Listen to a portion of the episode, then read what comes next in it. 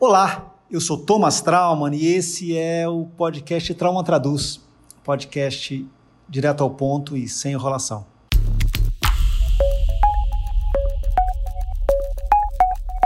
Traumann Traduz. Hoje é dia vinte e um de dezembro e vamos falar sobre a revolta dos jacarés. Senão, o presidente da Câmara, Rodrigo Maia, e os presidentes de onze partidos, tão distantes um dos outros quanto o P T e o P S L, assinaram um acordo para apoiar um candidato comum à presidência da Câmara. A nota oficial desse novo bloco diz o seguinte: essa é a eleição entre ser livre ou ser subserviente, ser fiel à democracia ou ser aliado ao autoritarismo, ser parceiro da ciência ou ser conivente com o negacionismo, ser fiel aos fatos ou ser devoto da fake news. Tá claro que é aonde eles estão colocando a risca no chão. Cena dois. O governo de São Paulo convidou todos os ex-presidentes do Brasil, vivos, para se vacinar, mostrando para o público a sua confiança nas pesquisas e combatendo as fake news sobre efeitos colaterais do imunizante. Os presidentes José Sarney, Fernando Henrique Cardoso, Dilma Rousseff e Michel Temer já toparam. O ex-presidente Lula está aí dependendo da agenda dele, que ele vai viajar para fora do país, e o ex-presidente Collor, que é conhecido por ter mais carros na garagem do que ideias na cabeça, recusou. Parece pouco, mas esses dois movimentos são as coisas mais próximas de uma frente ampla antibolsonarista que temos no país.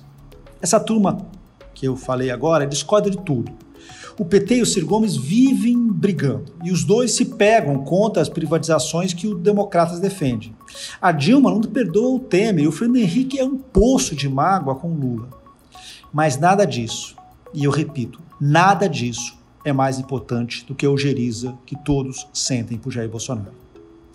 O Jair Bolsonaro não apenas boicotou todas as tentativas de quarentena para é, evitar e diminuir É, os efeitos da covid dezenove, como agora é o chefe da fake news sobre os efeitos colaterais da vacina.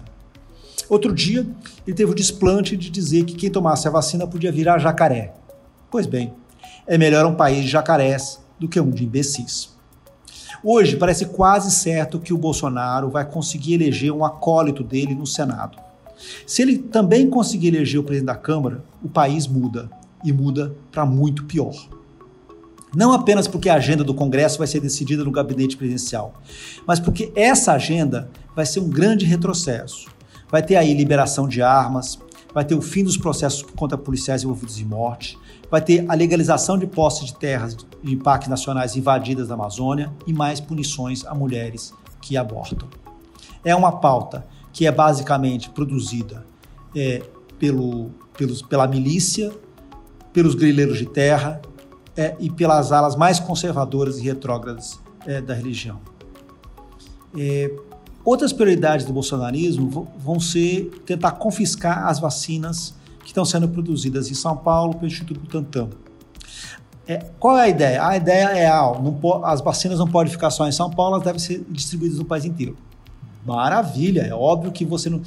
Que a, quer dizer, o fa- mas por que, que elas estão sendo produzidas em São Paulo? Porque o Ministério da Saúde foi incompetente e não conseguiu produzir suas próprias vacinas, certo? Ele, o Ministério da Saúde, é, ao invés de conseguir é, acordos internacionais com vários laboratórios, fez acordo apenas com um, o laboratório Austros, a, a AstraZeneca, que é ligado a, a, com a pesquisa ligada à Universidade de Oxford. Só que o problema é que esse, esse, esse, essa pesquisa está dando errado.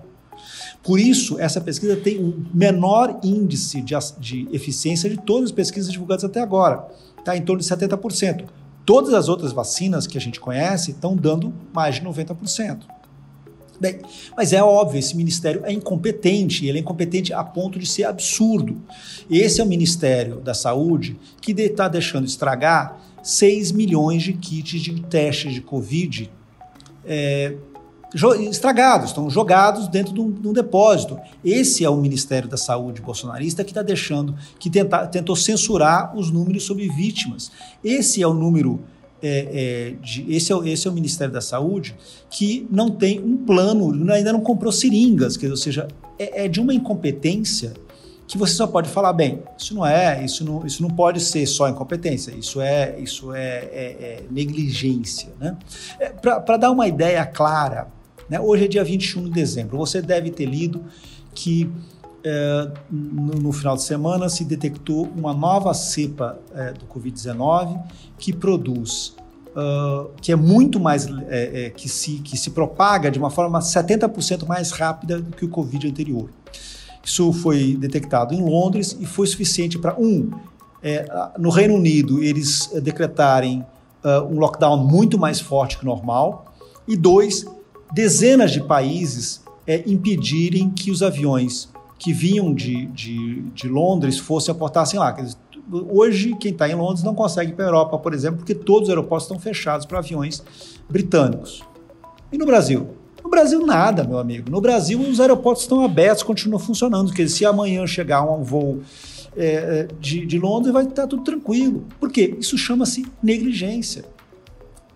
É, é, ou seja, você acredita que esse Ministério da Saúde, que deixa tudo male male, vai conseguir fazer uma vacinação em massa?